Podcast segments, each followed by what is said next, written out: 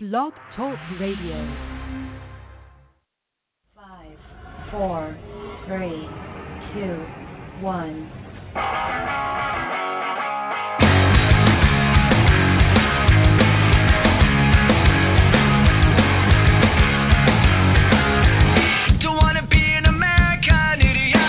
This means that Donald Trump will be the 45th President of the United States.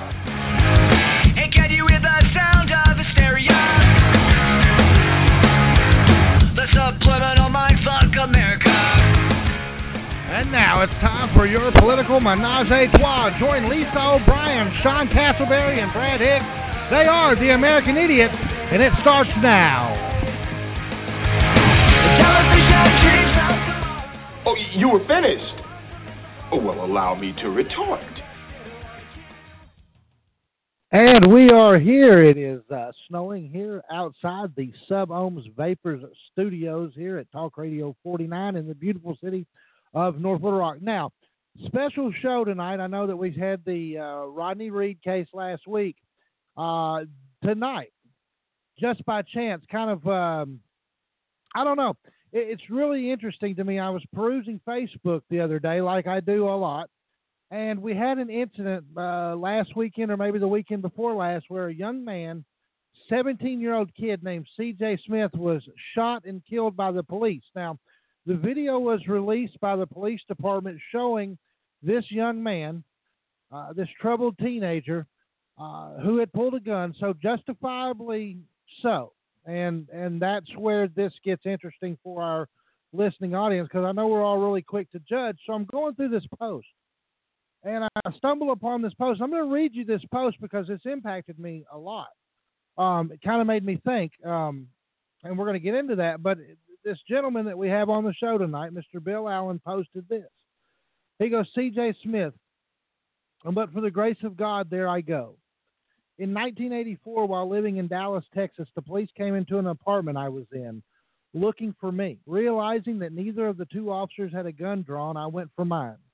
Unlike CJ's gun, mine was a revolver and the hammer got stuck in my pocket. As I was trying to draw my weapon, the two officers immediately wrestled me to the ground, took my gun from me, and arrested me. I spent the next 27 years incarcerated for armed robberies committed in two states. I was released five years, 364 days ago on January 13th, 2012. I have no doubt, had my event happened in today's world, I would have been killed, and very likely people would be saying, oh, well, we didn't lose much. Don't really know what my point is, other than I personally feel that I have accomplished much from that date in 1984. I love and I am loved, and I guess in the scope of things, that is all that really matters. So maybe I do have one additional point. Perhaps we shouldn't be so quick to judge. Perhaps there are many people that said, as I did today, oh, well, we didn't lose much. Only after I had said it did the parallels between Mr. Smith and myself hit me squarely in the face. Now, what was interesting was I opened a chat dialogue with Mr. Bill Allen, and uh, I didn't realize that I had talked to the gentleman beforehand, Sean and Lisa. Welcome in. And I didn't realize, Sean and Lisa, that I had talked to this gentleman before as we were talking during the, the prep session about his drones. And I mean, honestly, it's it's like you talk to people and you don't understand or, or know that much about them on social media. You, it's just what you hear, and I thought it would be an appropriate topic. But come to find out, as you guys have both known, y'all have gotten the book, uh, eight uh, Speed Trap, eighty robberies in fifty years by Bill Allen. I suggest anybody go pick this up. Lisa, you said you could get it on Kindle. I believe you can order it at Correct. Amazon.com, um, Correct. BarnesandNoble.com, and a few other places. If you Google Speed Trap, 80 robberies in 50 years by Bill Allen, you will definitely be able to purchase yourself a copy. Very affordable, very small book. You won't, you know, it doesn't take you forever to read it, but the impact of this book so far on myself i- has been absolutely incredible listening to Bill's story, Sean. Yes, it is an incredible story, and it's an interesting read as well. Uh, 150 pages. I did the first 80 yesterday. I finished it up today, and you know the best part about it for me is that it actually read more like a novel than than a biography. So it, it was extremely interesting and insightful as far as you know what what went through his mind during the time, and you know everything else that he went through. It, it, I, I definitely recommend this book for everybody. It was really good. Absolutely. I mean, you know, you look at the way they describe this. Uh, it says Allen describes the exhilaration of his youthful rule-breaking behavior, as well as the crushing reality that followed. Lisa, before we bring Bill in, your take on the book so that so far. I know you said you have not been able to finish it, but you've just not been able to put it down either. No, I haven't. I read uh, until about one thirty or two last night. I I didn't get it until around eleven o'clock and then I've been reading it all day today, and it is it's fascinating. It's uh, it's kind of funny because you see some glimmers of a change in attitude, but then you see some of the old uh, when he's talking about the the attitude before. Uh, of you know, like somebody snitches on him, they're the bad guy, not him for what he did and coming to realize that he needs to change the way he thinks about things and looks at life. And I'm in I'm in that portion of the story now. But it is it's fascinating. I mean, I've the the the small bit that I've read, I, I haven't had a whole lot of time to read it. As you can tell, I've been working a lot on show prep and and the new intro and things of that nature. But uh, you know, just having met with him Sunday for a little bit, um, was so ready to put this show on, especially amidst what we've been going through. So let's not hold it up any longer. We're going to welcome on the in, into the Sub Ohms Vapors studio over the Sub Ohms Vapors hotline, Bill Allen. Mr. Allen, are you with us? Yes, I am. How are y'all doing? I'm doing great, and um, a little bit of snow out here in the uh, in the south. Uh, you know, we're just kind of getting accustomed to this weather as it will be 65 this weekend. So. uh, yeah, we're supposed Lisa's to get recovering from a. Lisa's recovering from her date with the Minnesota Vikings. Yeah. Hey, but that was astounding, wasn't it? Yes, it was. It was. um, my sister blames it all on Sean Payton. She said he should have run out the clock. Well, they did score too quick. yeah. So Bill, Bill, we, we talked about in before the show went on the air, um, and and obviously I read the the Facebook post that that caught my attention, and when I reached out for you, so you know, I, your thoughts on the CJ um, C.J. Smith situation, and then and then the parallel that you experienced from your own situation. Well, you know, I was watching the news when when they released the the footage, the dash cam footage from from the officer's vehicle uh, about the C.J. Smith incident. Uh, I I I watched it, saw exactly what he did. It did not strike me as anything that had gone on in my life. Uh, it was not until the next day when they were go- going through all the the robberies that he's been charged with and, and so forth that that I turned to my wife and I said, "We didn't lose much." Well, the fact of the matter is, it was my wife that slapped me upside the face with the with the uh, statement of, "But for the grace of God, there go you."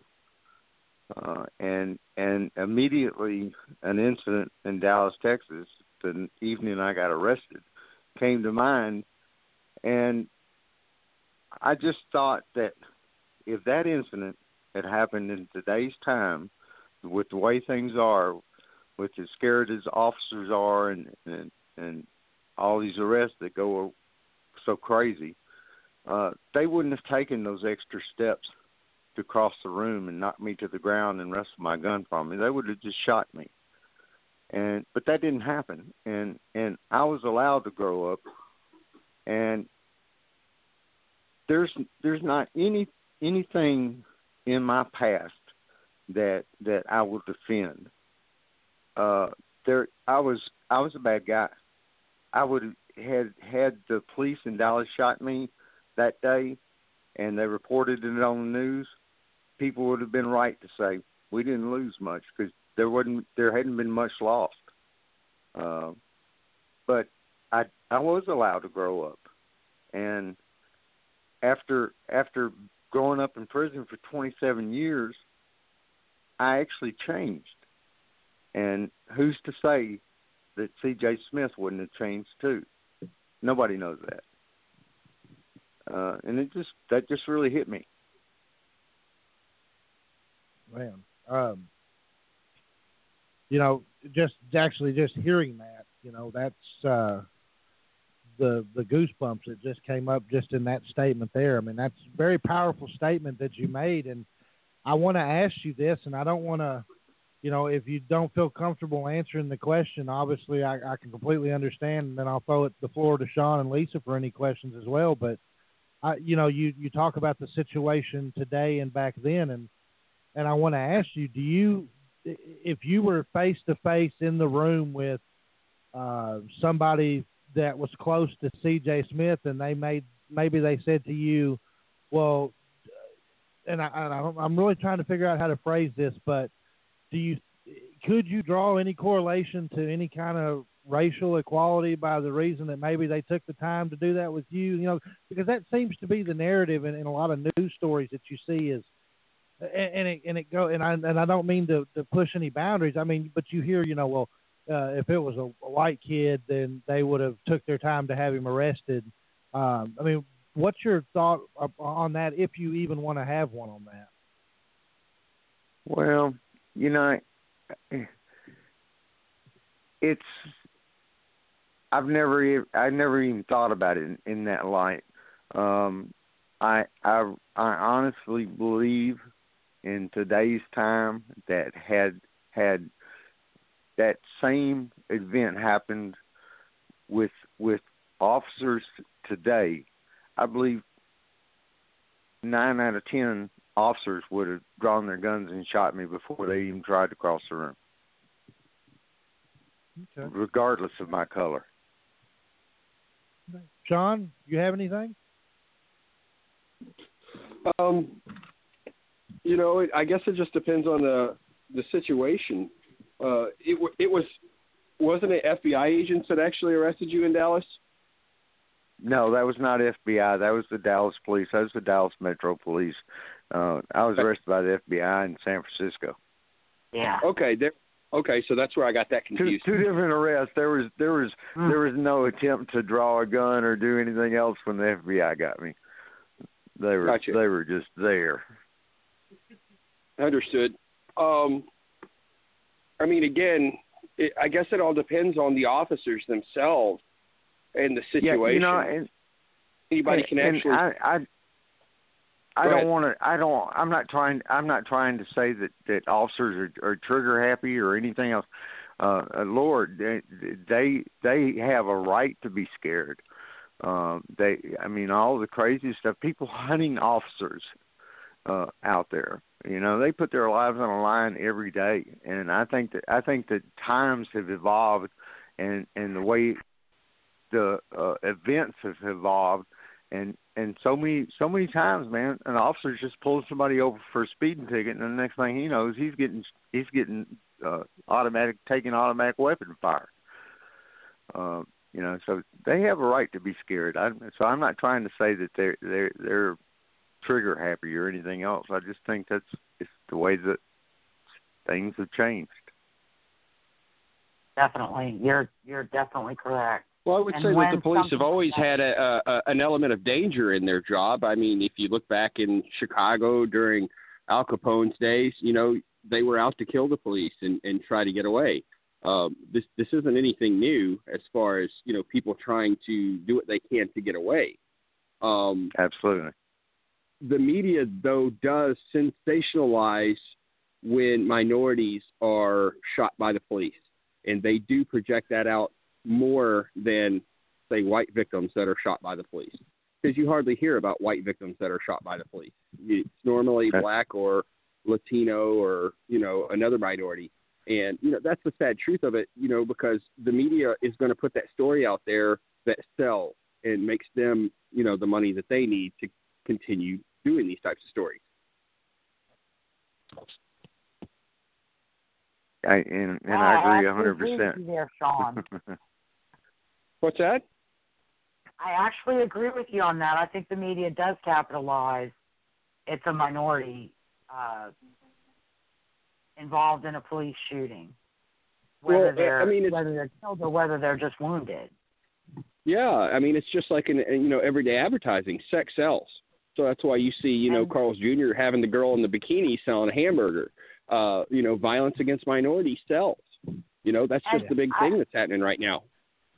I I think another part of of what they do is they're very critical of how the police handled it, and they could have handled it and should have handled it differently. But they never look at the the actions of the individual who was trying to evade being arrested. Hey, no, well, and, and not everybody Well, can get into that actions- situation.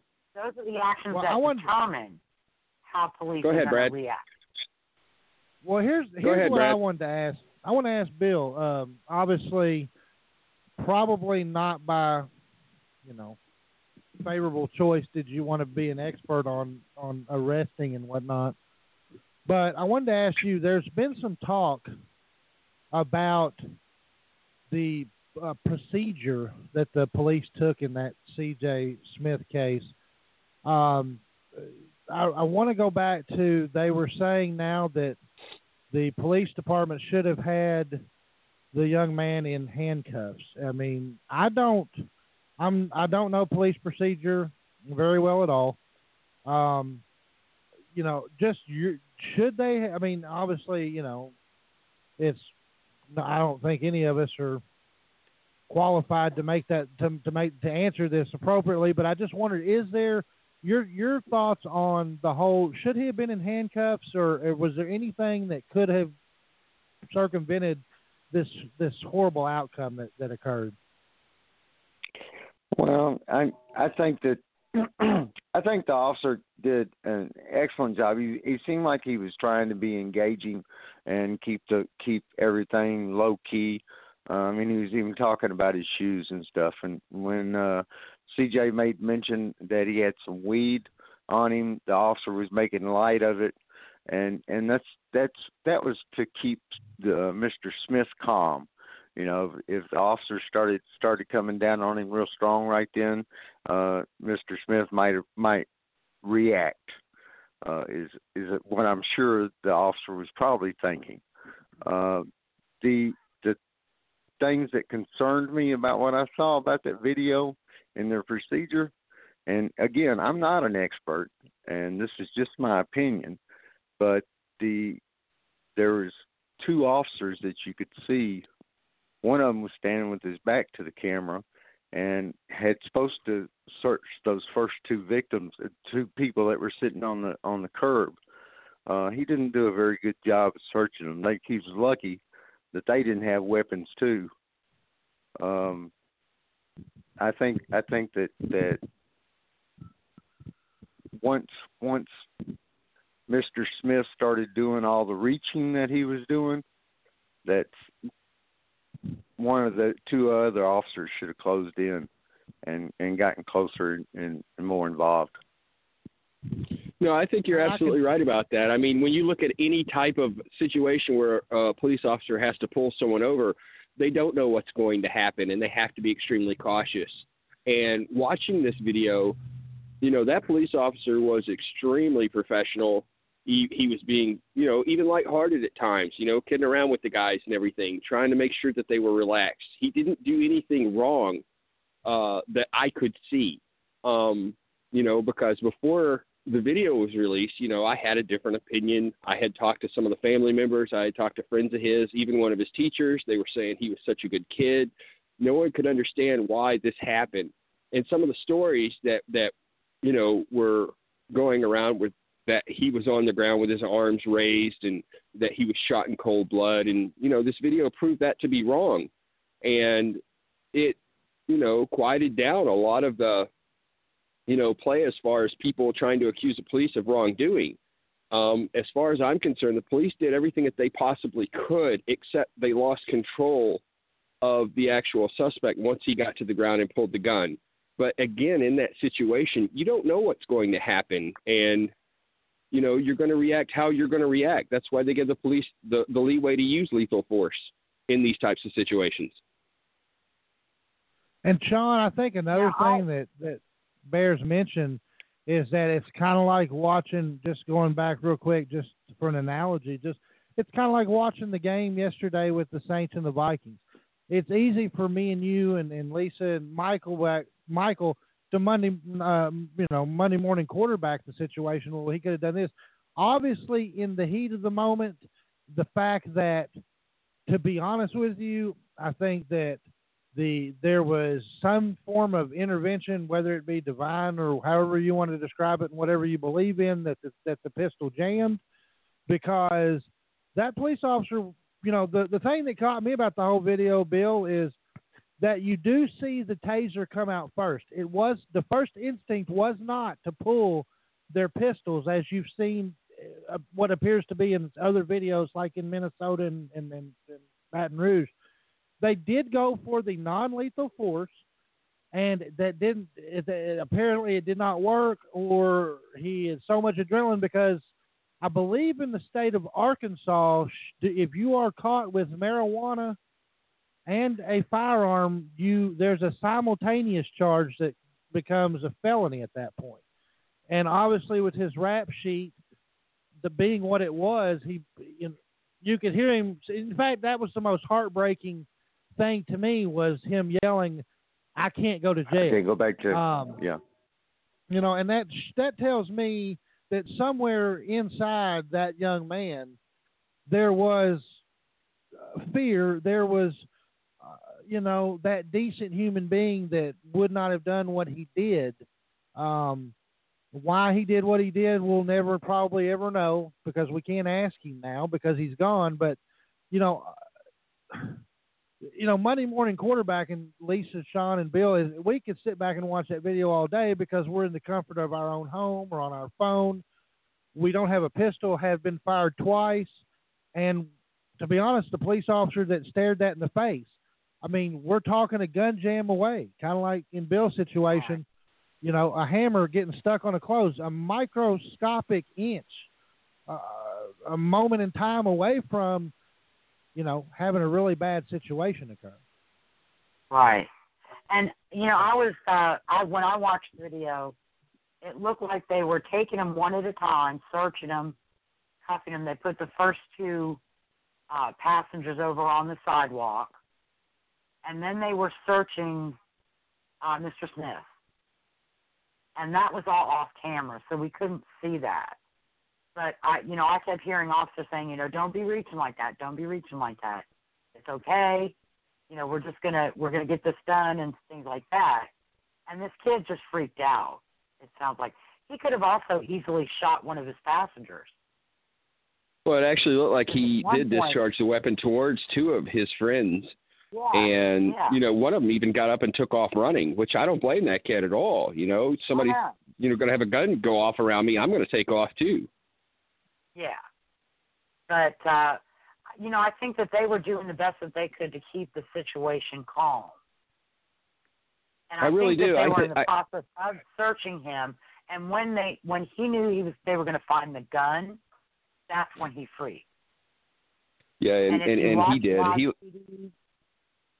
or or any of those shows, that's what happens. Is they seem fine, and then you're about to find something, and all hell breaks loose.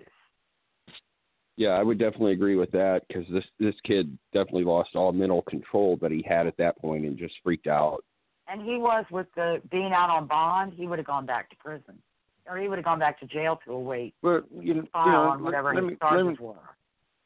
let me interject something here too. Is is that because from from my personal experience, I know that that you know he was saying I I I, I can't go to jail. Is that's a kind of a mantra that you're telling yourself all the time. If this situation Right. comes out, you know you're carrying a gun for a reason. And and Right, you're telling right. yourself if this situation comes up, this is how I'm going to react and and Mhm. and that's going through your head all the time and then all of a sudden, when those situations come up, you react. Yeah. Well, Um, Bill, and that, that, that, that was something that was interesting in your book that I read that you know when you decided to commit you know the robberies it was already a it done was deal done. Yeah, it was done. exactly I I found Yeah. that to be extremely interesting in the book But Uh, at least in San Francisco, luckily you didn't you didn't try and do that well, when the FBI in Sa- came up. when when when the FBI came, there was there was nothing to do. They they were so fast and professional, and they were just there. And I mean, Yeah. coming up out of stairwells, and and they, they were just there. Uh, there was Yeah. nothing I could have done. It it had I it had had anything, I I couldn't have done anything. Right. and obviously a, a different day and time, you know, too, Bill. I mean, I don't know how long. I mean, from the time that you were actually pinned as the the because like I said, I, I, I apologize, I haven't had a chance to read, but you know, when you were pinned as the suspect or the wanted man, you know, today's day and age, they can flash your picture just about anywhere. uh, social media, Twitter, Instagram, Facebook, MySpace, TV couch, whatever you want to, you know. I'm sure there's something, and it's everywhere. Back in in the '80s, you know, you you had to rely on you know print and or the the news media, and that didn't travel as as much as it did. So, you know, I, No, it's it's it's that, uh, humor now to think about it, which I'm which is is really a, a, a kind of a good lead into to a, a story that's in the book at, at the very start of the book. If you'd like to hear it. Well, I Yeah, know, I know myself. I, I found it fascinating how you were able to go from Arkansas to San Diego, then down to Miami, then back to San Francisco, and travel the entire country by the use of a credit card. And you know, you, you mentioned that it was this Visa, and you know, you think about it. Back then, we didn't have the internet. We didn't have everything that we do now. So you could do, you could just run the card and and keep going and you know most people aren't going to call and check on these cards and things like that They're, they were they were more trusting and you know society was just different back then and you know i that that just blew my mind you know because i was a child back then and i didn't know anything about any of that stuff and you know i'm reading this book and thinking wow what a time to live that you could just take one card and do all of that fifteen thousand dollars worth of charges and just you, you crisscross the country like twice it was that that was amazing well, Sean, do you not it remember? wasn't computerized. I was like, you got to remember back then too. They took your credit card, they stuck it on this little deal, and it had a carbon copied paper, and they run that little thing across. exactly There wasn't there wasn't the instant instant access to the account, or let me push an F four E- key and report it as stolen. I mean, it took time. And I exactly. think, you know, and so Bill, I mean, your your experiences with why you know in relation to that in today's time, I'm sure I'm, I'm I mean, I don't I can't say I'm sure, but do you ever think about you know what you did back then and how it would translate in today's society? I, you know, there's. If I was trying to do the the the stuff that I was doing back then, I I wouldn't I wouldn't last but just a minute. Uh, I mean, I mean, we we never would have made it out of Oklahoma back in 1980. Uh, you know i i thought the exact technology. same thing You know, yeah i thought the exact same thing back in back in the seventies, uh, Tommy Robinson, the the sheriff, he used to set up deputies in in pharmacies uh, behind two way mirrors, and and just waiting for me or one of my friends to come in there and, and rob the store.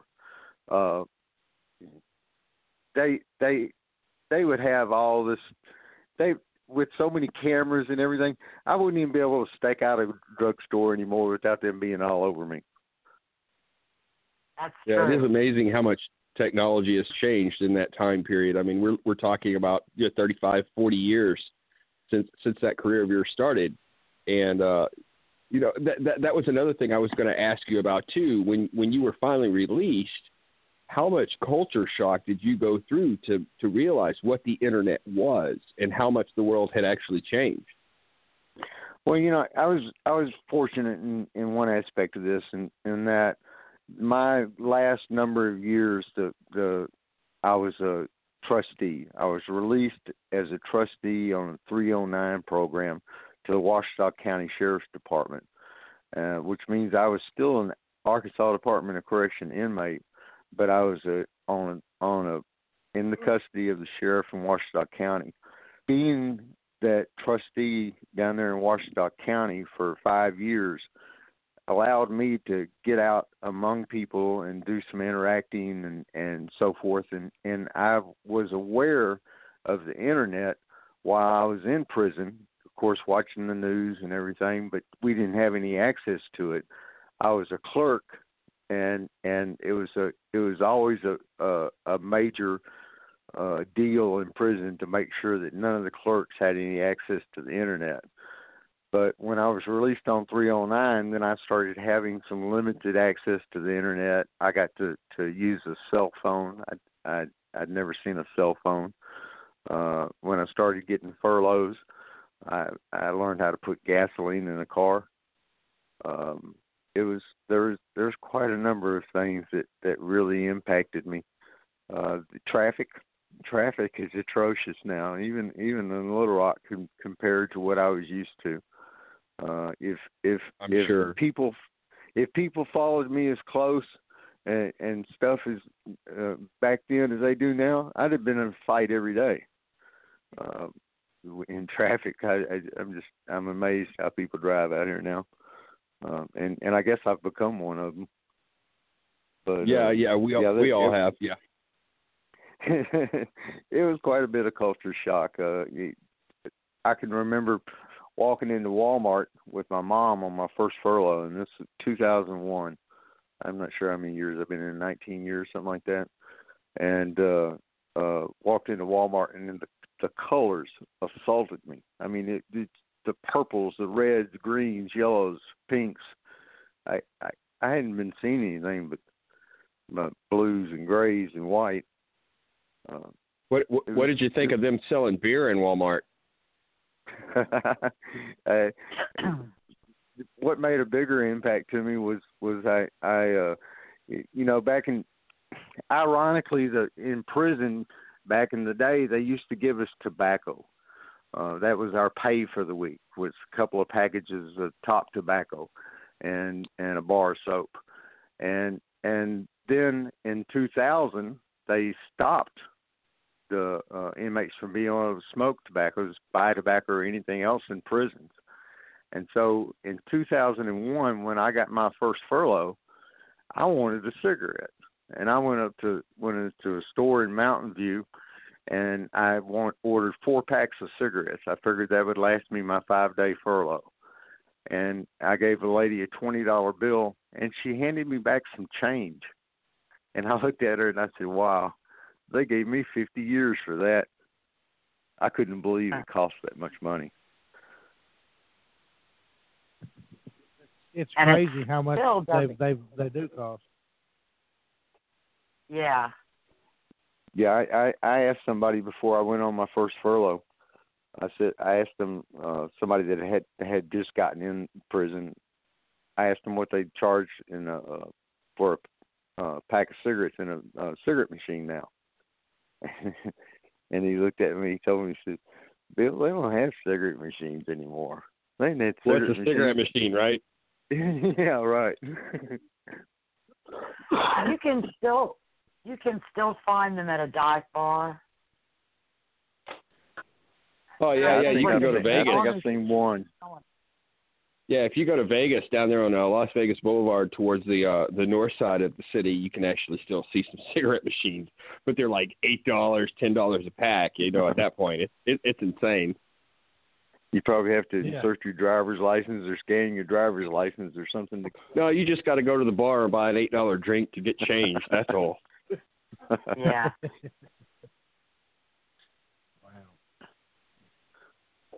No, uh, uh, So- getting back to the book though, you you you mentioned several times uh, the monster, and, and that was fascinating because, like myself personally, you know, uh, from from the age of 16 all the way until now, yeah, I smoked weed a few times. I never got into hard drugs or anything. I was always too scared of all that stuff.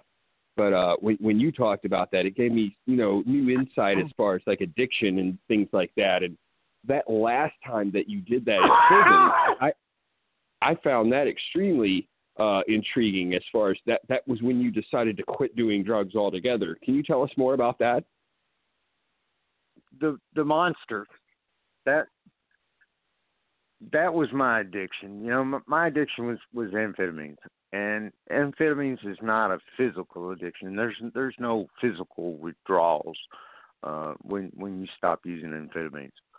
But what drove me was the knowledge of the feeling that it That gave shot. me that shot, that watermark, Yeah. moccasin, that that that that excuse me, that shot that gave me that that feeling that I wanted, which was if any doctor would tell you that that that this is just absolutely crazy, but w- what I was seeking was overamping, was what they call overamping. When you when you inject so much speed that it has an adverse effect on you, a reverse effect on you.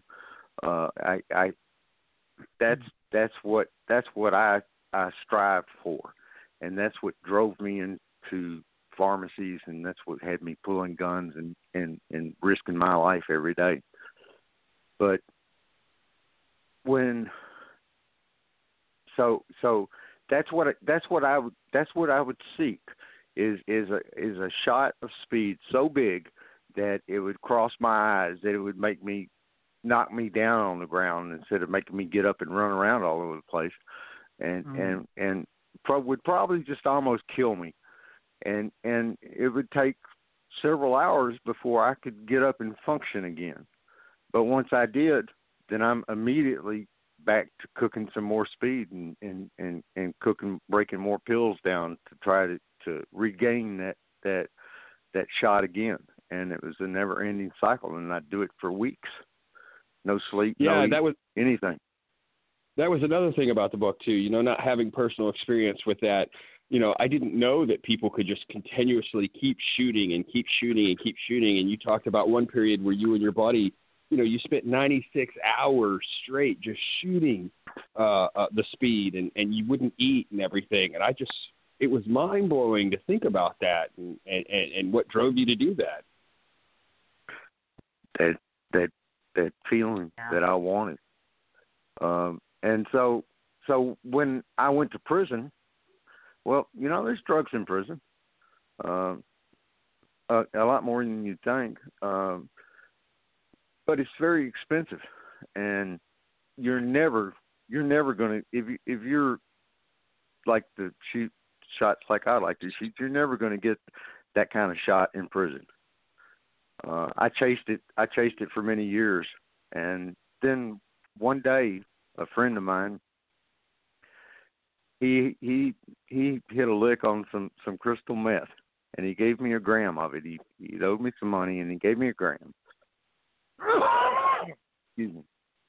And I I was just determined that I was going to get that shot out of this this gram of crystal meth, and and I went and got me a syringe, and I couldn't find a vein anywhere on my body to that I could and stick a needle and and and get a vein. My veins were s- still so bad. My veins are still so bad now, and I haven't shot dope in in 25 years.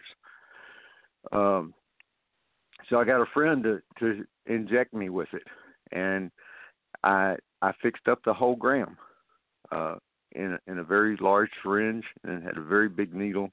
And a friend was gonna, gonna shoot me up in the back of my leg, and he told me he said, "Bill, this might kill you," and I told him I didn't care.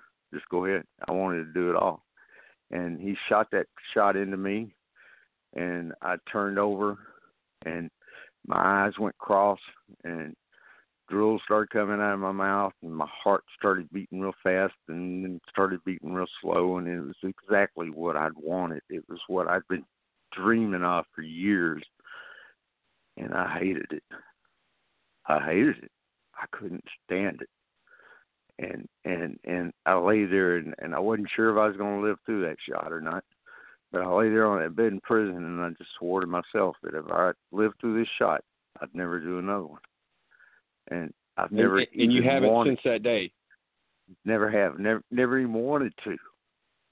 Never. It, it was like it was like a fairy godmother came down and hit me with her magic wand on top of the head and just said, you, "You'll never do drugs again. You'll never want." I remember reading that. Yeah, I remember reading that, and again, that was just so insightful and fascinating, especially for people that haven't, you know, dealt with any of that.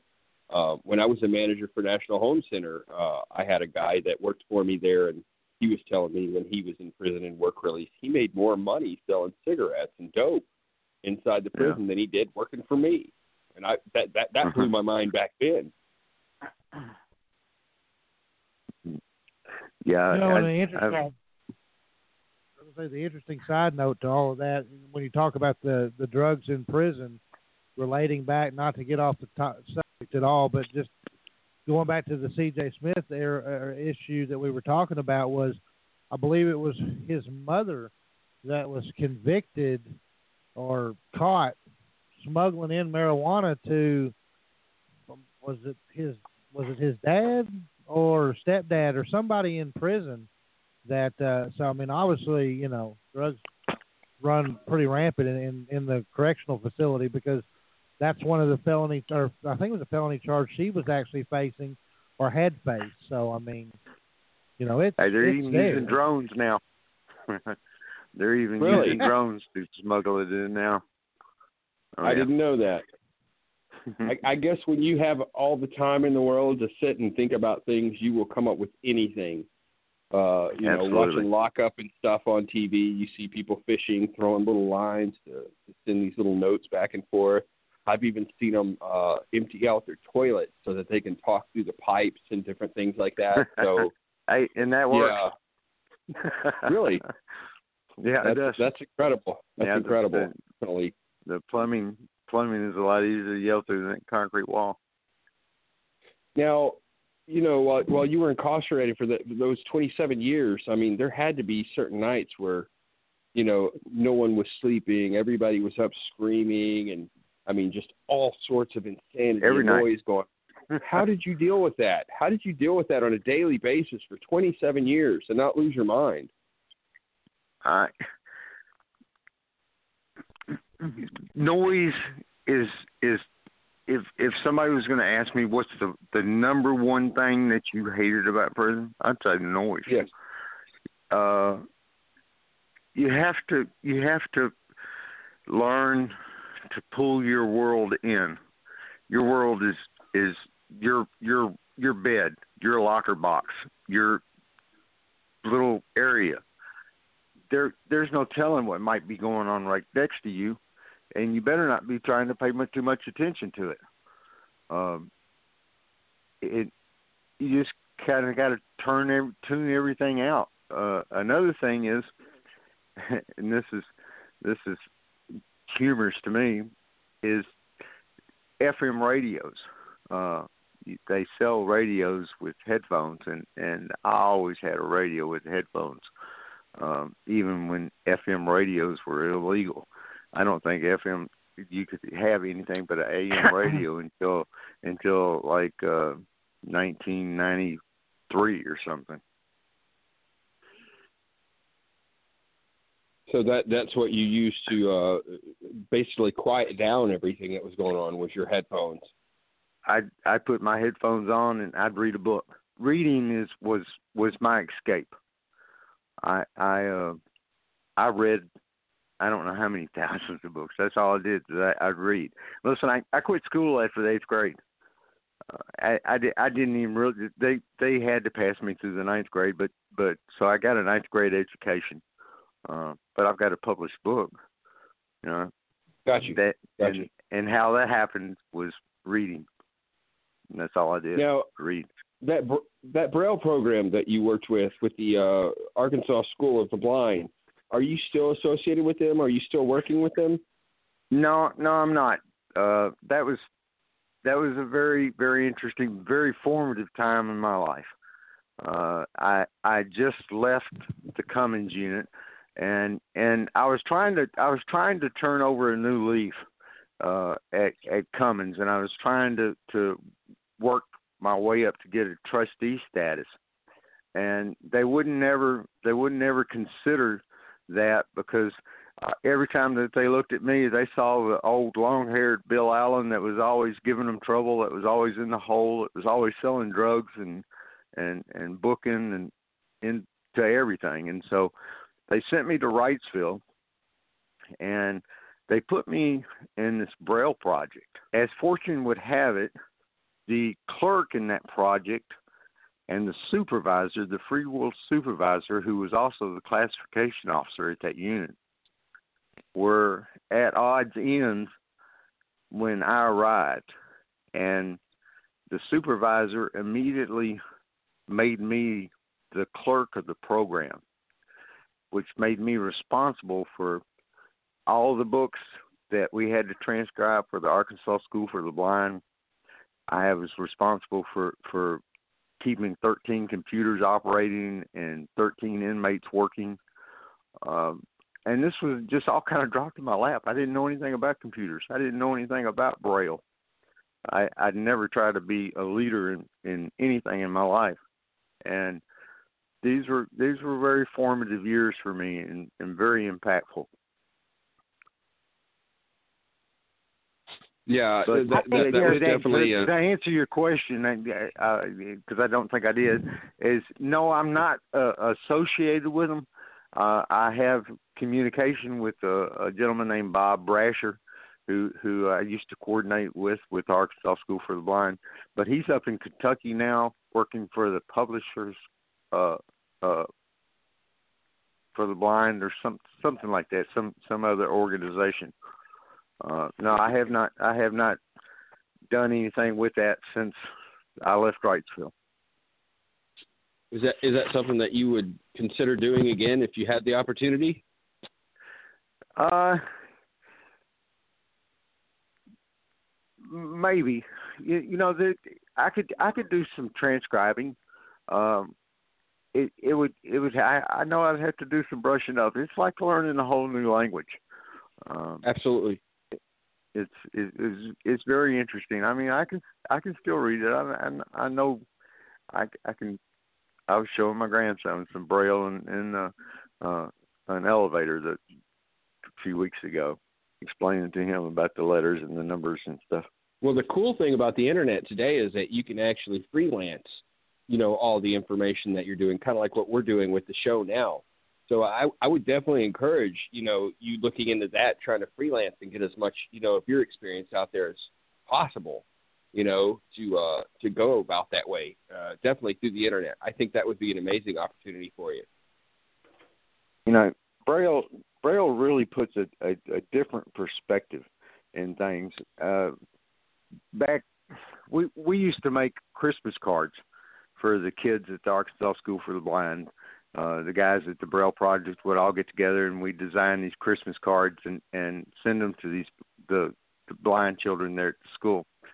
And every year, the Christmas the teachers would come down and they'd bring us some extra food and and stuff for the braille inmates for thank to thank us for doing their books and so forth and so i handed one of the teachers one of the christmas cards that we'd made for the children and this teacher in his earlier life had been able to see and he was rubbing his hands over the front of the christmas card and the Christmas card had a braille representation of a candy cane on the front of it, and it said "Merry Christmas" in in letters, and and I could see the teacher rubbing his hands over this candy cane, and he had a confused look on his face, and I was thinking, uh, he can't tell that that's a candy cane, and then all of a sudden I saw the light come on in in his in his head, and when he recognized what he was feeling there, what the picture was and he he told me he says bill this is really good except one thing. Blind children don't realize that a candy cane has a stripe on it. In this braille Oh, image oh, wow. of the candy cane we'd done a stripe with represented by raised dots and Oh, that gotcha. was what was throwing that teacher off uh, I see what you stripe said. on the candy cane Yeah. Another another good example of perspective is uh, one time they asked a, a, a blind child says can you draw a picture of a T-shirt on a chalkboard, and the child said certainly, and he went up to the chalkboard and he drew a medium sized hole, two small holes, and a larger hole. Circles nice. on the chalkboard because that's that's what his T-shirt represented to him. Wow, that's So amazing. anyway- That's cool. Yeah, and and so so in trying Okay. trying to represent things, and, and and one of the things that we did in the Braille project that I was that I that I was very instrumental in because I was interested in. I'd mentioned before it was images. Uh, I, I'm very interested in images, and and one of the the the we when I first started in the project, one of the transcribers' notes that we put in the front of every book was all maps, charts, graphs, and images have been removed. I didn't like that. I thought that the blind children had had just as much needed the images just as much as a sighted child did, and so became I became very involved in learning how to do tactile graphing, uh, uh, which is presenting images in raised lines and dots and and so forth, and and uh, started putting all the graphs, charts, maps, pictures that were in all the textbooks and in the students' books. I think that's something interesting you could do with your drone footage too. That that would be really amazing. Yeah.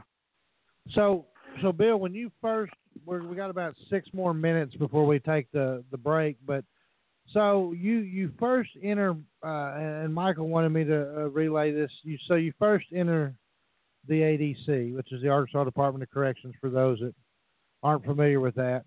Um, you know, obviously you've was there two kind of a two part question before you got caught. Was there I know obviously the high of the drugs, but was there a high in your for, for you to have accomplished all this, uh, what the robberies and whatnot, and the travel back and forth, back and forth without being caught, and then when you get to prison uh, in the ADC, was there a, a point in time that you thought, you know, obviously you, I'm, it was not until later that you say that you turned your mentality and your life around, but had you thought about attempting possible escape at all, or was that even a possibility in, in your attitude in prison uh, when you first got there? Uh, my my my my whole focus in when initially going to prison was first to learn the law.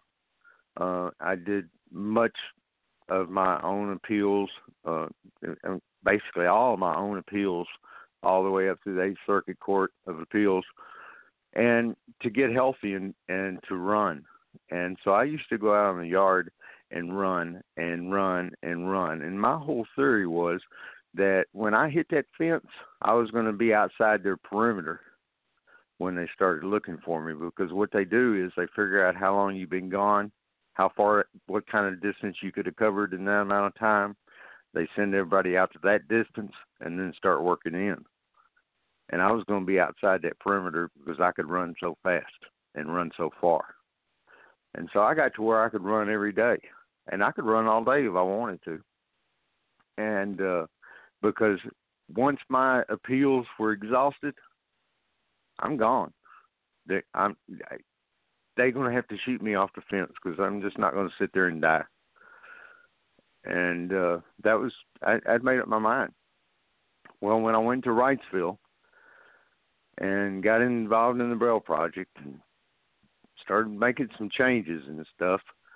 Um, my family started coming back around to me. They they started hearing some different things in my letters and and and so they started coming to visit me and I met my nieces and my nephews. They were all very young and I wrote a book for them while I was in the Braille project called The Cure of the Land. It's never been published, but it was a it was a story about them and finding their way into a magical land, and it was ruled by a, a little boy. And they find him crying, and come to find out he's crying because this wicked witch Mary Jane and her twin troll henchmen, Crack and Smack, were smuggling powders and smoke across the border, and everybody was getting messed up. But anyway, I wrote this book and used all my little nieces as characters in in the book, and gave the book to him one Christmas. And it wasn't too long after that that the Eighth Circuit Court of Appeals denied my appeal, and it was time for Bill to go. It was time for me to to, to put my plan into effect. I was I was going to run, and I got to thinking about those little girls and their mommy. Whatever happened to Uncle Bill? And I couldn't do it. I just I I trashed that plan and decided I could maybe I could live and work something out. Well, that was definitely a part of your book that that that frustrated me uh, greatly was all the appeals processes that you went through and trying to get into the IBC program, and you know, especially when you made that deal with that one person that was a part of the Braille project, and he told you that you could do two years, and then he would help you get into the IBC, and then he just turned around and lied to you. That was just heartbreaking at that point. I was just like, oh, this guy can't catch a break. Yeah, I, I was. It was. It was pretty hard pill to swallow. Ultimately, led to my downfall at Wrightsville.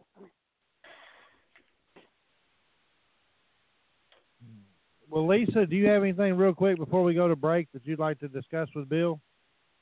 Well, no, uh, not really. It's uh, it is such a fascinating book. But one of the things that I loved was the five new words,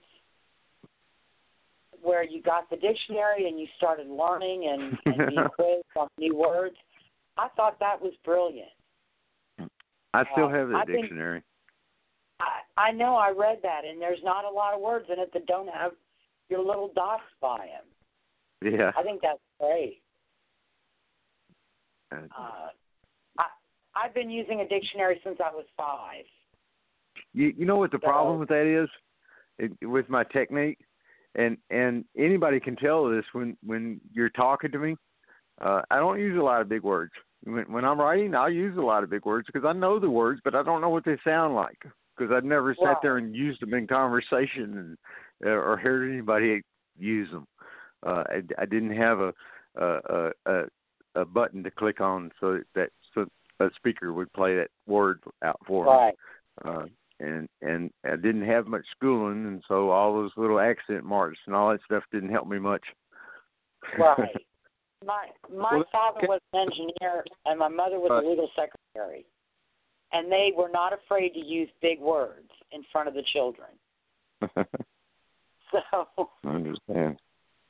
Well, I was going to say that Albert Einstein used to try to explain all the physics that he had come up with, all the theories of relativity and everything, so that a three year old could understand it.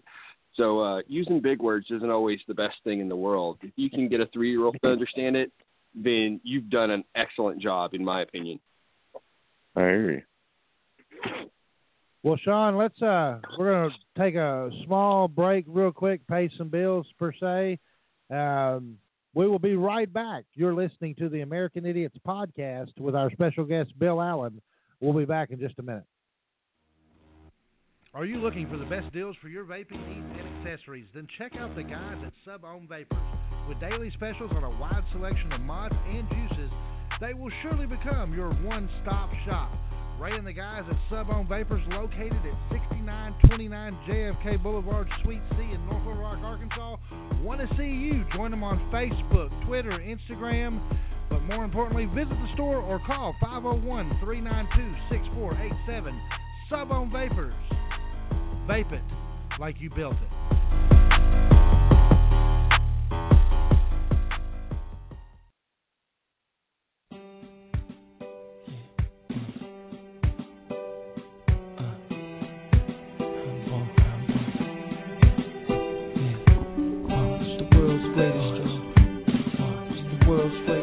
Staying up to date with Talk Radio 49 has never been any easier. Go to Facebook, look up Talk Radio 49. If there's a particular show that you were interested in, check it out. American Idiots Podcast, Behind the Curtain, and many more. Also, hit us up on Twitter. That's Talk Radio underscore 49 on Twitter. Again, staying connected, it's all up to you. It's social media and Talk Radio 49 working to keep you connected.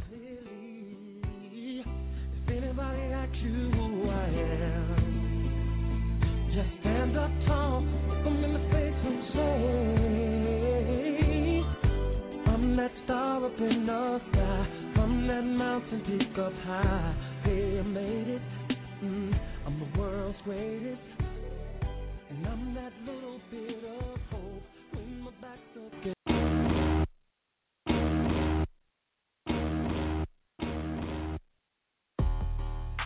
And this is your Sports Minute brought to you by Mike and Mike. Jaguars 45, Steelers 42. The Patriots 35 14 over the Tennessee Titans, while the Eagles outlasted the Falcons 15 to 10, and the Vikings pulled off a miracle, beating the Saints 29 24. And that's been your Sports Minute brought to you by Mike and Mike. To recap all the action, to break it down, that's what Mike Pettis and Michael Carnahan do on the Mike and Mike Show. And it comes to you Wednesday nights at 8 p.m. Central Standard Time only on your fun and game station, Talk Radio 49. And we are back, ladies and gentlemen. Our guest tonight here on the American Idiots podcast is uh, Mr. Bill Allen. He is the author of the book Speed Trap 80 Robberies in 50 Years. If you've listened to the first hour of this show, totally life changing uh, in a lot of ways from what I've heard so far. I mean, absolutely just like, you know, I, I can't, I mean, goosebumps on a lot of the stuff that he has talked about. Uh, he's talked about his nieces uh, and you know the inevitable plan for the escape from his uh, prison sentence. Uh, totally can relate in a sense to that because of my nephew uh, having been born two years ago. Totally, uh, my outlook and perspective on things that I wanted to accomplish has been affected by his birth, and, and that's just a nephew. Obviously, he's got a grandson. Uh, we're going to talk more about some of the personal stuff with Bill in this next hour. Uh, but without any further ado, let's go ahead and bring Lisa, Sean, and Mr. Bill Allen back on to the show. Of course, we are live from the Sub-Ohm Vapor Studios here in North Little Rock, Arkansas. If you're listening in the area right now, please be careful all along the south as a winter storm advisory has been issued. There's a, a couple of flurries out there, so if you have to travel, please, please, please, please, please be careful uh, wherever you may travel. But Bill, I, I um, listening to your first hour, obviously, you know, and, and, I thought a lot about it because I you you wrote something in this book uh, that you gave me, and it's been weird. Like I've thought about this, and I've thought about this a lot. And Sean and Lisa, I've thought about, you know, Bill Bill signed the book for me, and it says to to Brad who saw something, and it's it's crazy. Like to, to put that in perspective because I don't have the same issues that Bill dealt with. But there's been things that in, in my own personal life within the last few days of having met with Bill and doing this show and having read what he's read that has changed a couple of perspectives for me. And one is the is the quick to judge because you know in my honest opinion, I was instantly looking for in the C.J. Smith kid a reason to to for this to have happened. And I can't justify a reason because in the same vein that that I go, well, just like Bill said, you know, we were all there at one time. Obviously, I mean, I had been. I'm fortunate enough to have have, have never had to uh, face any prison time, but I've done a few things in my lifetime that could have definitely got me there. All in search of, of, of like Bill said in that interview with the Lions Club, to get high because at some point you have to pay the bill for what you do. And fortunately enough, mine, uh, I was very fortunate. But in CJ's case, uh, Bill, I need to, I want to ask you, have you thought about it all? Like, I don't know, uh, in correlation with your life, and maybe you can elaborate some on that. Um, but in CJ's life, you know, there was a post, another post on Facebook about a, a gentleman that kind of used the I call it, you know, word crafting. He basically said that there's a 13 year old kid out there that needs a place to go, his mom and them, whatever. Um, and if he stays in this environment, then he is going to, things aren't going to look up for him. Um, do you, is there is there anything I know me and you have talked about it? Is there any way possible that we can prevent some of this stuff from occurring in the future? I you know the answer to that is is so involved and, and comprehensive that it, it's families are breaking down. The it, family units are, are not as strong as they used to be.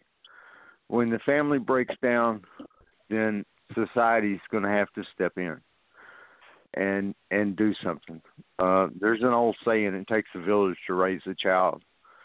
Um, I don't know how this is how you know we can we can either we can either do something about what's going on in society with the children that are being raised and are not being raised, uh, not being taught the fundamental things, not being taught not to carry guns when they're 17 years old. Um, that we can either we can either sit around on the boundaries and be ready to pounce when somebody misbehaves or maybe we can get involved a lot earlier and and and try to keep the be- that behavior from ever happening because they just learn different Right. uh I, I i don't i don't you know and that's that's going to take such an involved undertaking from so much of the community not just the churches and and and the different programs around but it, i mean people it's it's impacting everybody crime uh, drugs uh all of this is impacting everybody. And and you know are we just going to sit around on the boundaries and wait for somebody to screw up and then and make sure we have a good strong force to pounce and and and a lot of prisons to lock them up or or are we going to do something about it You're right. And I want to ask, and Sean and, and Lisa chime in respectively, but Bill, I wanted to ask you first. Um, you know, methamphetamine speed, obviously very, very addictive, uh, addictive substance. I'm missing teeth because of it. Um, but, you know, it wasn't, and it, it will grab you. I mean, Bill's, you know, it will grab a hold of you and it will not let go until it wants to let go or it puts you under. But Bill, I wanted to ask you, uh, pop culture today, the movies, the um, the the music videos, the the rappers, and and uh, even the metal bands and and, and hip hop, uh, R and B, pop music, whatever you got. Um, I, I go back to and then the way like the the biggest show that won the most awards, Breaking Bad, about a uh, high school uh, chemistry teacher uh, who goes rogue and starts developing meth, and then you see the money he makes and how glorified it is.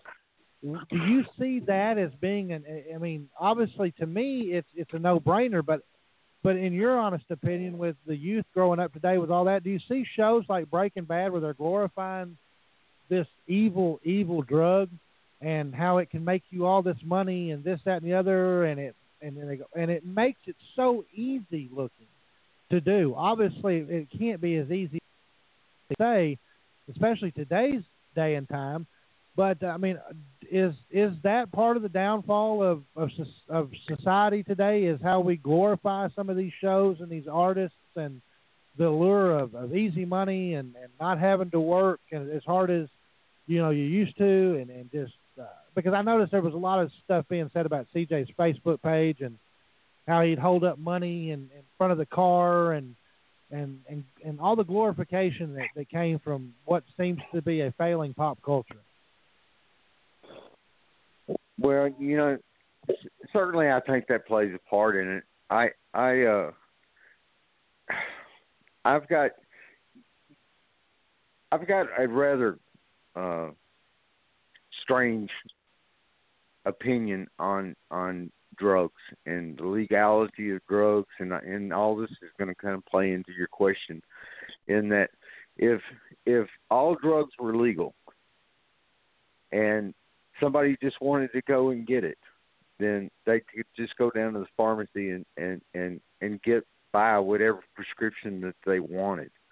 Then the heroin addict that has a five hundred dollar a day heroin habit right now because he's having to go out and buy his heroin from a dealer that's charging these astronomical prices uh could go down to the pharmacy and get him get him a couple of Dilaudid tablets for for ten dollars and satisfy his addiction for the day for ten dollars.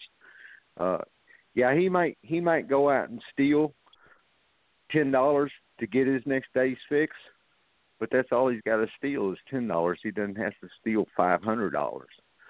And if we took all the money that we spend on locking people up, on prosecuting people, and everything from drugs, from the from the task force that are involved in, in searching for them, and, and all the court systems and and and everything else. If we took all that money and spent that money on education, on on the kids, and show them the reality of what drug abuse is and what the results is, then then I think we could get on the other side of this. Uh, so the the shows and stuff that that glorify the the use and and the lifestyle like that it may be that way briefly for for a very brief span but that is followed by years of of dirt and filth and ugliness and and decay and and backstabbing and hate that that is not depicted in those movies. That is the reality of drug abuse. We need to start brainwashing our kids if that's what it takes. That that this is this is a this is a bad way to go, and then let them make their own decisions about what they're going to do instead of us trying to to enforce it. And I'm certainly not an advocate for drug use. Absolutely. But No, you I understand think what you're I'm actually- saying? I Education is really key. good points. Yeah, I think you've hit some really good points with that. Um, again, uh, I, I I fall way to the left of everyone else's uh, arguments on this, and uh, I believe all drugs should be legalized. I think that if that were to happen, the prices would go down. People would be able to do what they want. The people that are going to overdose and ruin their lives, that's going to happen anyway. But if you look at Europe and you look at the example that they have shown Americans on how to deal with drug abuse and different things like that, they've legalized drugs. They've done things differently. Um, they're closing prisons. They're, you know, taking care of addiction instead of incarcerating people. They look at things in a different perspective than we do, where we are just about punishment. We're not about rehabilitation here in America. And that's where we need to focus you know, when you look at all the problems that you've brought up tonight, um, there are solutions to all these problems, and we need to look at the solutions in very simplistic ways to take care of these things. The fact that we try to complicate it and accuse people and argue back and forth, those things don't do anything at all. It's the simple things that people have done to actually take care of these problems that are working in other societies that we need to look at by example, you know, we need to humble ourselves as Americans and say, hey, maybe we're not the best at everything. There are other countries doing things better than we are. They're closing prisons. They're eliminating addiction. They're doing things that are actually helping people. If we could just humble ourselves and do the exact same thing and follow the example of people that have done things better, I think it would work out a lot better for us. You know, the the the course of rehabilitation is, is what I like to tell people that are involved in in drugs is they are never going to get off those drugs until they reach the point where they've lost enough. Everybody's got everybody's got a different level of what enough is. Might have a 16 year old kid. His dad goes out and buys him a brand new car on his birthday, and he's out with his buddies that night getting high, drinking. Wham! They have a wreck. Car's totaled. Nobody's hurt, but the car's totaled. Dad takes the son down to the junkyard the next day and shows him his birthday present. And says, "There's your birthday present. I hope you enjoyed it." And that kid looks at his car and he says, "Never again. I'll never do that again." And he lost enough. He lost his new car, and that and he never does it again. He never uses drugs ever again in his life. Then you got some idiots like me that basically have to spend most of their life in prison before I ever reached that point where I'd lost enough. And and the fact of the matter is, in all the people that I've dealt with and all the people that I've known that have gone to prison for drug abuse, I only know a handful of them that are still drug free. Um, there's there's the chances are that you're going to go back to using and you're going to go back to prison. Uh, so doing is not working, and it's never going to work. And the cost of doing it this way, trying to fix somebody that's broken after the fact, is is is never going to work. You just have a few exceptions, like me. I'm just an exception. I and and the only thing only thing that makes me an exception was I was fortunate enough that I got to spend 27 years in prison to grow up.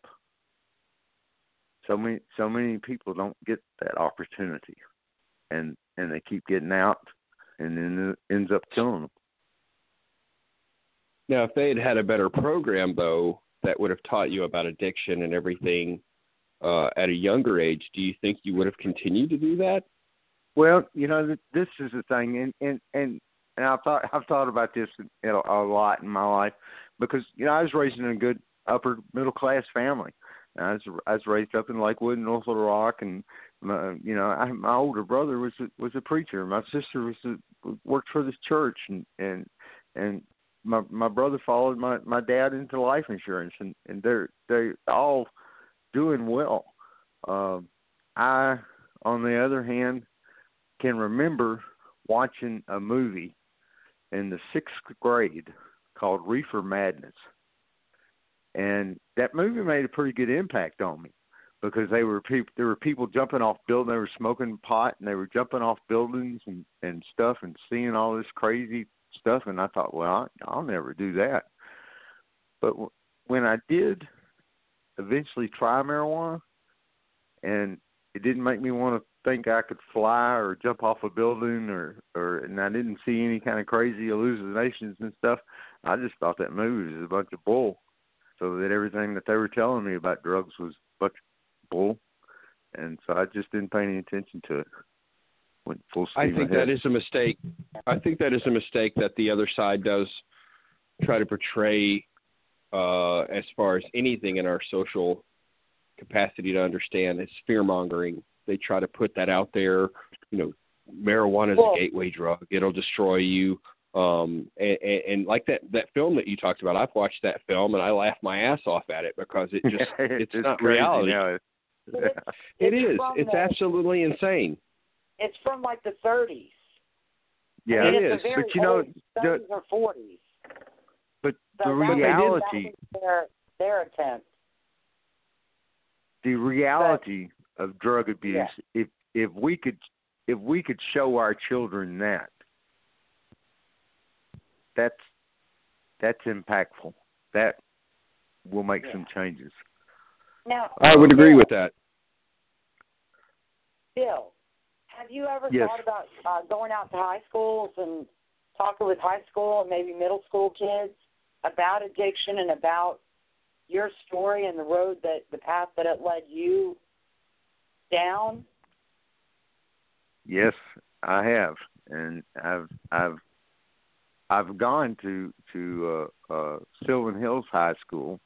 I've gone to several high schools down in the Camden area with the sheriff down there. Um, I've, you know, I kids kids are are are my. That's really where my heart is.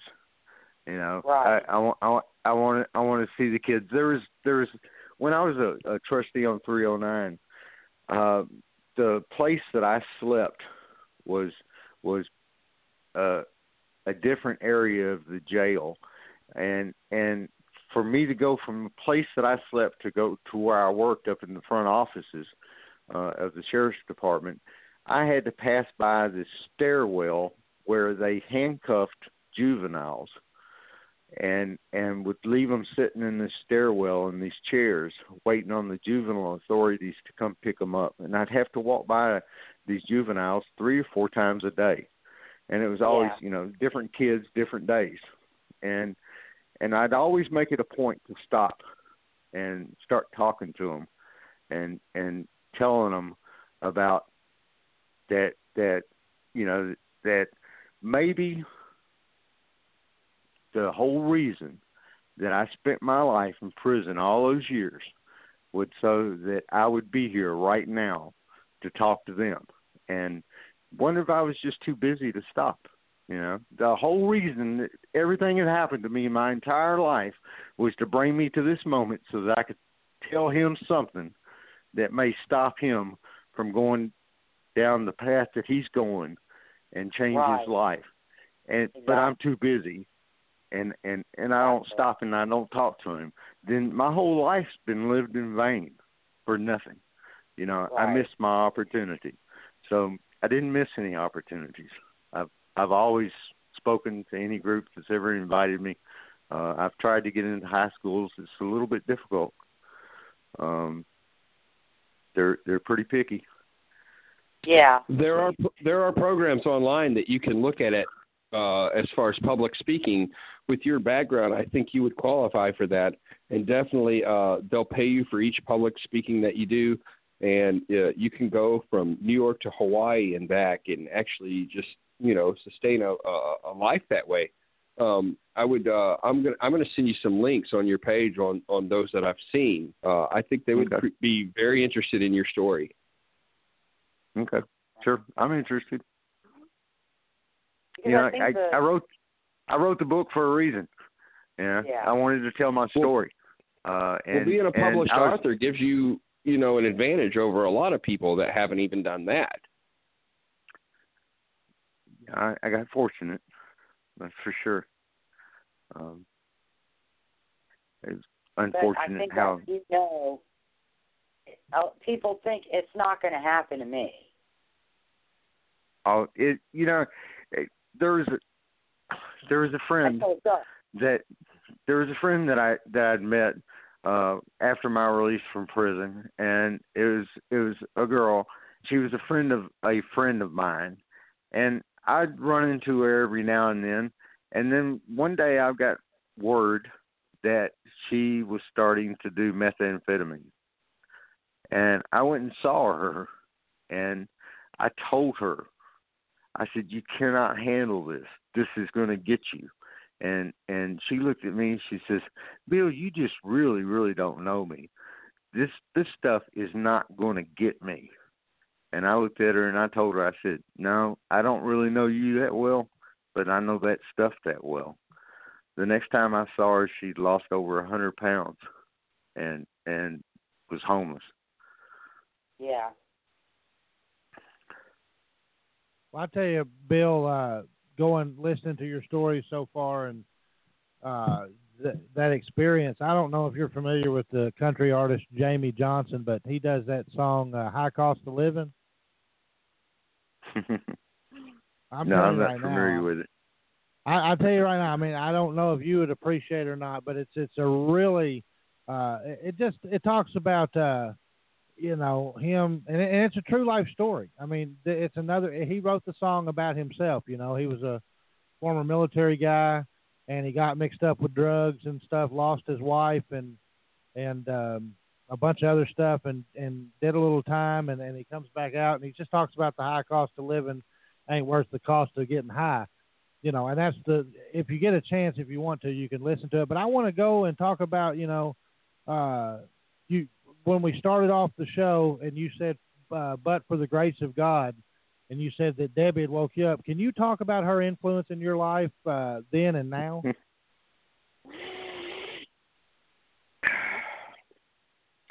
you know debbie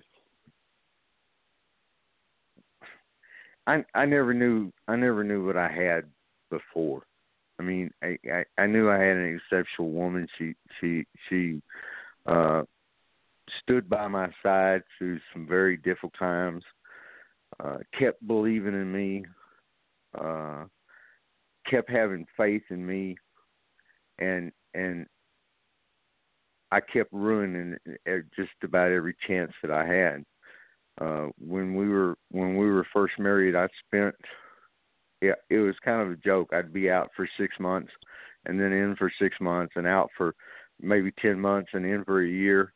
Uh, she she always had a had a, a furlough for me about every six months or so, and when when I got sentenced to 50 years in prison, it broke her heart. It broke my heart, but it was over, and and I pushed her away and made her told her not to contact me ever again. And the way that we have come back together and stuff, and her willingness to forgive me, to still love me, uh, has in prison I would I would I would tell myself how I was going to behave, the things that I would do, uh, how I would act, and so forth. The the her coming back into my life has sealed all that stuff in so hard, so firmly that that that I'm not going to make a misstep. The the the cost too high uh, to me. Um, I'm I'm gonna I'm gonna follow through with with all my commitments, all my promises, fulfill my obligations and everything, and and it's all due to this woman, man. Um, you know, I I don't know I don't know I don't know what would have happened with me had I gotten out and not had Debbie. Um, that, I, people used amazing. to ask me. People used to ask me, "What are you going to do?" You know, because I mean, I was I was approaching. I, it was looking like I was going to finish this thing up, and I was going to I was going to walk out of there one day, and and people used to ask me, "What what, what are you going to do when you get out?" I said, "I'm going to buy me a Harley Davidson, and I'm going to ride it all over this country." And when when I've ridden everywhere here, I'm going to put it on a boat and I'm going to take it over and go to Europe. I'm going to go ride over there. And when I get too old to ride it, I'm going to ride it off a cliff. And they'd always say, "Why waste such a good Harley?" But uh, that was that was kind of my plan, you know, because I, I didn't I didn't know what I was going to do. I didn't I didn't know what anything was going to be, you know. So her coming back in my life has has made a very very big difference. Is she there with you right now? She's in the bedroom right now. Well, you definitely need to thank her for all of us that have been listening tonight for uh, making you feel that way. Yeah. Yeah, it's she's amazing. Still, I gotta yes. be honest. Some of the stuff, I mean, I've only read a little bit, but I would have kicked your butt out so fast. Um, that one thing where you'd been off with uh with one of your friends and uh on like a binge and then you came home and she asked you what what you'd been doing and you turned it around on her like she did something wrong. Yeah, I was good at that. And that was I mean, I that was your that was your way of dealing with uh with your conflicted feelings about knowing what you were doing was wrong, but you didn't want to face up to it. And I totally understand that, but I would have kicked your butt out. I'm just, I'm just saying, because my mama Yes. did not raise raise me to be a meek, quiet uh, woman. Yeah, I can definitely say when I was reading the book, when I first got into the first three, four chapters, I didn't like you at all. I was like, who is this guy? This guy's a scumbag. And then I kept reading it, and then you evolved, you grew, you became a better person. And I couldn't wait to get on the show tonight to actually talk to you and let you know that, you know, I was really impressed with how you turned your life around and everything. I think you've done some really good things. I mean, I I've lived with addiction in my family, uh, and uh, I mean, I I very rarely drink because of it. So I recognize I recognize some of those things because that's what it does to people. It just changes them. uh, completely. You know, it, I never, not in anything that I'd ever done in my past, do I ever try to defend uh, my actions because they're indefensible. I, I, I was, I was a piece of crap, and I mean, there, there's there, there's just no and it and it ch- it changes you. It you know Yeah. I, I wasn't raised that way. You know, um, it just But but you were still you were still a human but you were still a human being that was suffering and going through addiction. And that's Right. the important part is that you finally got to a part where you where you grew and you evolved past that and and you became a better person. And that's the best part about your story is that Right. you did that on your own. No one no one could bring you to that. You had to find that for yourself. And that's that that's the best part of that story. Yeah, and I and I have to say too that you know when you were committing a robbery, you were bluffing because you didn't want to hurt anybody, uh, which I you know really ad- admired. You may have scared them to keep them compliant, but you didn't really ever want to hurt anybody. You apologized to that pharmacist when you accidentally fired the gun. Um, which we don't see a lot in today's society. Because we see a lot Yeah. of people that I don't care if they hurt somebody or not. No, I I didn't. I I never wanted to hurt anybody. Um, I have fired shots, um, but I've never. I as far as I know, I I never hit anybody. Uh, yeah. Well, the the two I've read about, the one discharge was accidental when you were trying to open the door, and you thought you had hurt somebody, and you were relieved when you hadn't, and then you apologized to the gentleman. So, uh, and that came through that you didn't want to hurt anybody. You didn't even want to hurt your co. Uh, I guess My driver? Your Yeah. drivers, and you said you would, but you weren't really. So, um, and that was something you know we don't see that because we see a lot of times uh, very brutal. Uh, these types of things when they happen are, are very brutal, and people are very seriously hurt or killed. But again, it's the I just wanted my drugs. I I just wanted my drugs. Yeah, and you and you- and you get that through the book that you're uh, you're talking about the the addiction had control of you, but you still had a conscience enough not to want to harm anybody else, and that that that came through in the book very clearly.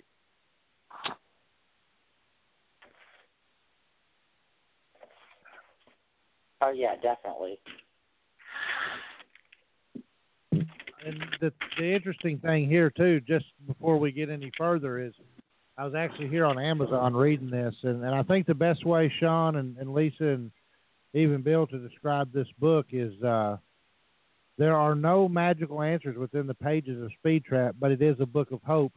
It tells of how deeply addicted to drugs um, I was, and this is actually from your words, Bill, and reveals that I am no one special. If I can get off the stuff, anybody can. Um, you know, and, and, and I want to say before we again we go any further, you know, Bill, thank you for taking the time this evening to do this interview. And uh, you know, we're in the same city, so I would like to keep in contact, and uh, maybe you can show me how to use a drone, and maybe I can hopefully learn a little bit from you before I drop my life savings on replacing about a hundred of them. But uh, um, Sean or, or actually Lisa, would you want to? I'm, I'm I'm Bill's pretty candid guy, so I'm I'm sure he probably has no problem answering the questions that you have. So, yeah, sure. Lisa, I say go ahead and ask you if you want. Now you were in Cummins and Varner, or or just Cummins. Cummins. I never did any time in Varner. Did you uh did you ever come across Jason Baldwin and Jesse Miss Kelly? No, uh, uh no, I never did. Okay. Uh, I was just- I knew uh, I knew one guy that was affiliated with them. Uh, Uh-huh. I can't I can't recall his name right now. Uh, at Wrightsville, um, but he was he was also sentenced in that case.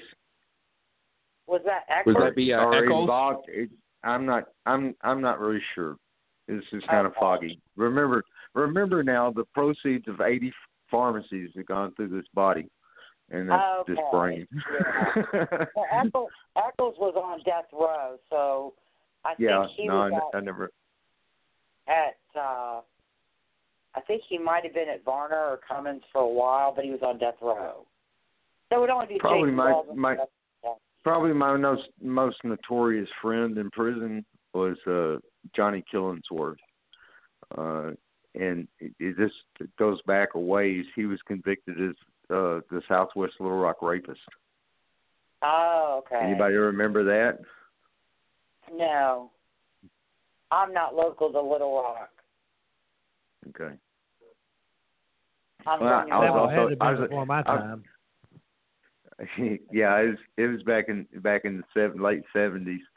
Uh, I was also in in prison with uh, uh what was our uh, um Secretary of State Bill McCuen, and and I got to show I got to show Bill McCuen extradition warrant with his signature on it for me. The governor's extradition warrant with his Secretary of State signature on it and Governor Bill Clinton's signature on it, requesting my extradition Nice. to Arkansas. That's that's hilarious. well, definitely one thing about the book that I want to say that I I enjoyed a lot was the brutal honesty in the book. You don't hold anything back. You're extremely honest, and I appreciate that a hundred percent. And I hope that anybody that reads the book will see that as well.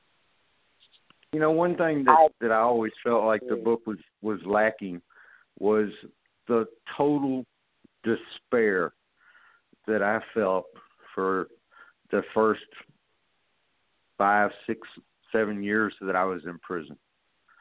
The when when nothing mattered. If if if they killed me, then I was I, I just didn't have to complete my sentence. Uh, I, I I never did really go into just how all felt to become that person that doesn't care if he lives or dies or or or I it, I have to say it it came through with me, especially when you when you're recounting when you initially arrived and you're at the diagnostic unit and you found out that essentially you were uh you know be- you've been sentenced under the I guess it's like the three third, three strikes you're out type legislation. I, I that did come through because you were a little mouthy with the guards and you know what are they going to do to me so it came through to me okay. it, it Hey, Bill. through to me. Um, Yes. I, I was just going to try, and I don't know if Lisa even thought about it, or maybe Sean hadn't thought about it, but I know that um, that was. I don't remember when. Obviously, Reagan's presidency was in the '80s, but uh, did you fall under any kind of sentencing and/or charge guidelines in the war on drugs that that uh, was initiated around the Reagan administration? No. Uh-uh. No, it, all my charges dealt with aggravated robbery, uh, rather than than just particularly drug charges. Um, they they you know the catching me in possession of any type of a uh, of, of drug didn't even happen. You know, all my charges were just aggravated robbery, violent charges. okay And um, and and also real quick, because like I said, I, I I am I this is a book that I will read, especially after this show. I was going to read it anyway, but what um you you talked about the feds coming in and and everything. What finally led the police to positively like you were the one that they were looking for? Oh, a string of mistakes. Uh, when when when I left Dallas, Texas, to come up to Little Rock, just prior to doing this robbery in Arkansas, I uh, I wasn't coming up to do a robbery. I was coming up to collect some money somebody owed me, and that person uh, ended up hiding from me, and I couldn't find them, and just kind of at spur of the moment decided to rob a, a, a pharmacy up here.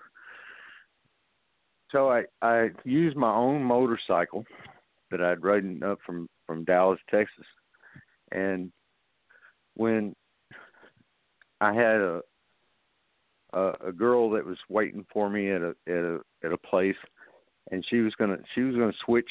I was gonna uh, give her the drugs and the gun and everything from the robbery, and she was gonna take that in her vehicle, and I was gonna ride my motorcycle home. I was gonna change uh, the sh- shirt that I had on and ride my motorcycle home. well, when I was doing the robbery, somebody came outside and saw my getaway vehicle, and I started leaving faster than I expected, and I had my helmet covering up my tailplate. It was stuffed down over my tail light of my bike, and my helmet bounced off when I was driving out of the parking lot and started rolling in the direction of the people that were coming out of the pharmacy pointing at me and and and saying something and I decided that I better just get out of there. And I was up in Conway, Arkansas, on a motorcycle when they had helmet laws in Arkansas. And so I got to the place where I was meeting my uh, friend, and I didn't have a helmet. I couldn't ride that motorcycle home, and so I put that motorcycle down at center stand and left it in the parking lot and jumped in the car with my friend and left my motorcycle there in the, in the parking lot. Motorcycle that was registered to me. Uh, police found it, traced the bike, started looking for me. Found the helmet, got a fingerprint off of it. It was me. Hmm. Almost. uh And do you look back on that? I mean, obviously, you you probably look back and you probably think think as in you know, you're I'm sure you're probably glad that that, that did happen because no telling where you would be had. I mean, I don't know. Do you think it would have been different had you not gotten caught? Uh, have you ever thought about your life? You been able to get away with all of this and never been caught, or or anything of that nature? No, that that that that was never even a possibility. I was on a one way track, and I knew it. I knew it. That's why when the police came in the in the in the room, that night to arrest me, I was going for my gun. I was on I was on a one way track. This this this could only end one way, and that was with me dying. That's the only way I thought of it. That's how it's going to happen. You know, I, and I've I've mentioned this earlier that you that you work yourself up to this. You know that you're telling yourself all the time when when when when it comes down, this is where how you're going to react. Well, we're glad that that didn't happen because we wouldn't have this amazing story you talk about tonight. Definitely. Exactly. Yeah, I'm I'm I'm glad. You know, I have no regrets. I really don't. I mean, yeah, if if I was just going to paint a, a a nice, real pretty picture and stuff, I'd I'd I could dream about what I what would happen if I'd never gotten involved in drugs and and so forth. You know, maybe what I could have become or who I could have been but uh, with the way things have worked out, I have no regrets. Um, I wish I hadn't hurt some of the people that I hurt, but everything's worked out just the way it's supposed to. Well, as Jimmy Buffett said, you've had a good life all the way, right? Absolutely. So it was pretty tough, but I w- I wouldn't change any of it. It's it's made me who I am today and and Absolutely. I like myself now. And I tell you right now, I mean, Bill, I you know, haven't only really known you for the past three or four days uh, in our interaction on social media, and obviously the last hour and or 45 minutes. I want to again say that uh, I'm I'm so happy for you that you were able to turn things around, and and uh, you know our thought, my thoughts and prayers out to Debbie as well. I mean, truly an angel on earth to be able to deal with some of the stuff that you talked about that you did uh, to her and, and her in all of this, and to stand by you. And, and what obviously I was fortunate enough to meet her the other day briefly when we met at the uh, Lakewood House, and a very, very nice woman.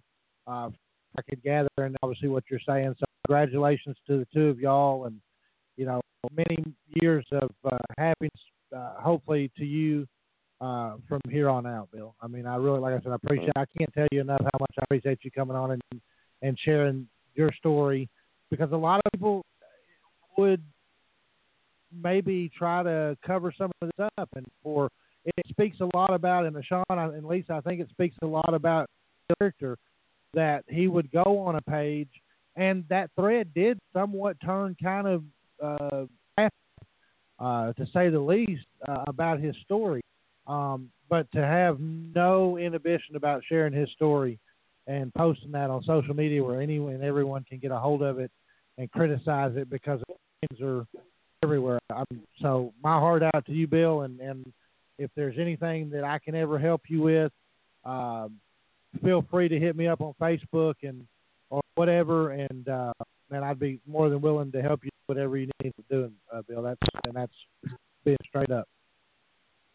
I, I appreciate that. You know, it it kind of brings me back to what I was saying about the juveniles that I used to talk to and stuff.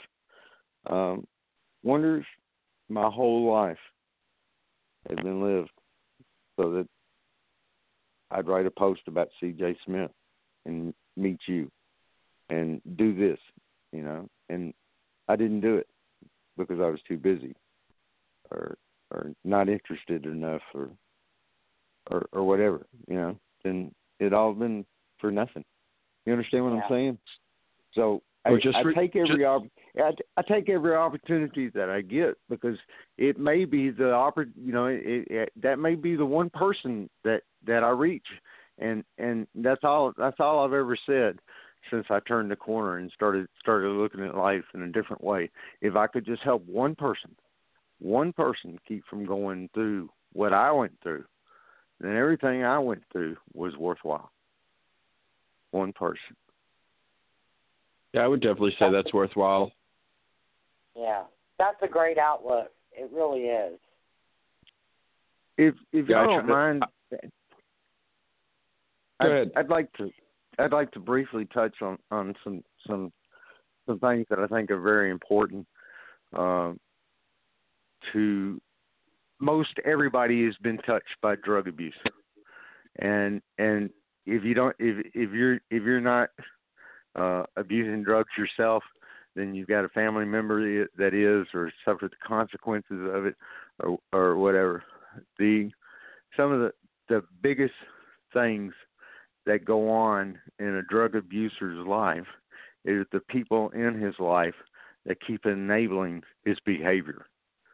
And and that's that's one of the biggest downfalls that anybody in recovery has is that there's always people that come in and we make a we make a terrible mess of our life using the drugs and everything and then we we have these people that come in and clean up all the mess that we make Right. and help us get back on our feet and enable us to to go and do that again and and that pattern keeps happening and they keep helping us pull us back up and, and dust us off and get us going again. And all we do is just go back and, and do the drugs again until that one time that it kills them Right. and and and that's what enabling does. And so i'm i'm a hard guy. And my advice to anybody that is associated with anybody else that's involved in drug abuse is let them make the wreck out of their life as bad as they can as quick as they can and let them pick up the pieces on their own because that's Or- the only way that's ever going to impact them enough Yeah. that, that they're going to stop that behavior. Or let them deal with the consequences on their own. Absolutely. Because I have a family Absolutely. member who whose family's approach was let them deal with the consequences. They spent some time in jail and they said, Okay, I'm not doing this anymore. Because the family wasn't going to bail them out or make excuses or clean up the mess. The family said, "No, you're on your own," and it hurts and it's hard, but you have to do that. It's hard. You have to do it. I enabling is why I lost my job. I used to be the administrator for Hidden Creek, which is a, a transitional house. I did that for two and a half years after my release, and they ended up bringing in a new executive director to run the program. And the lady that they brought in had no experience with inmates. She had no experience with drug abuse. She was a very sweet, nice lady, and she was enabling all our residents to a degree that it was hurting them. And Yeah. I finally put my foot down about it and was subsequently fired because of it. Uh, the programs closed shortly after, and I felt a little vindicated about that. Uh, very sad, but uh, uh, enabling is is the the single biggest worst thing that we do for drug addicts. So I'm, gl- I'm glad that you definitely touched on that because I, I'm sure a lot of people that are enabling people that are in, you know, the addiction or, or you say alcohol or drugs or whatever, they, they don't realize what they're doing because they're just trying to love that family member or they're trying to love that they're friend. trying to help. They're trying to help. They're trying to help. and they don't they're realize- kill them. Nope, they're killing them. Gotcha. Gotcha. Before I got out, I made a list of things, and I wanted to share this before we closed because I think it's very important. Uh, Debbie printed up this list, and it's been hanging on my bathroom wall for six years, and I call it my daily mantra. And it's a list of ten things that I, that I repeat to myself every day.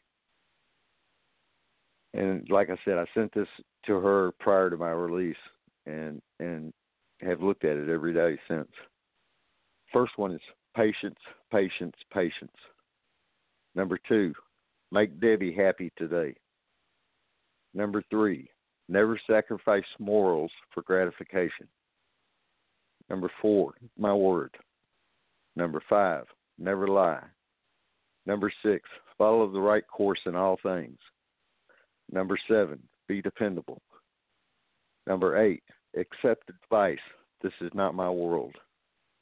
Number nine, keep my temper. Anger equals failure. Number 10, consider the impact of those I love. Those are the rules that I followed when I came out. Those are the rules that have allowed me to be successful. Well, if you'll send that to me on Facebook, I would greatly appreciate that. I would definitely like to apply that to my own life. Sure. That is, those are profound.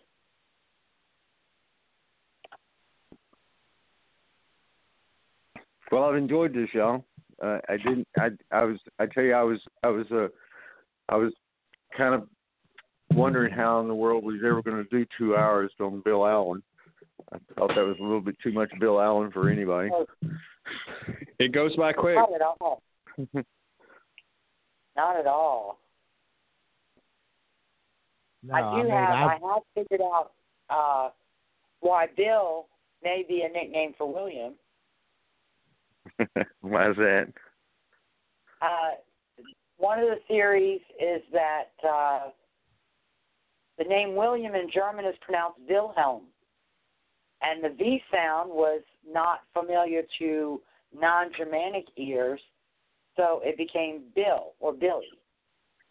A nickname for Wilhelm is Billy, and then it became Billy, and then it became Bill. Well, that's interesting. or just a, a, a pronoun uh, consonant swapping. Because uh, let's see, uh, hard consonants are easier to pronounce than soft ones. So Bill is easier than Will. Became a nickname for Rick with Richard. It's a thought. That's. yeah, I've never known. Uh, it is. Uh, Lisa is our resident. Uh, what do you call it? The Googler. Uh, she is our Google, basically.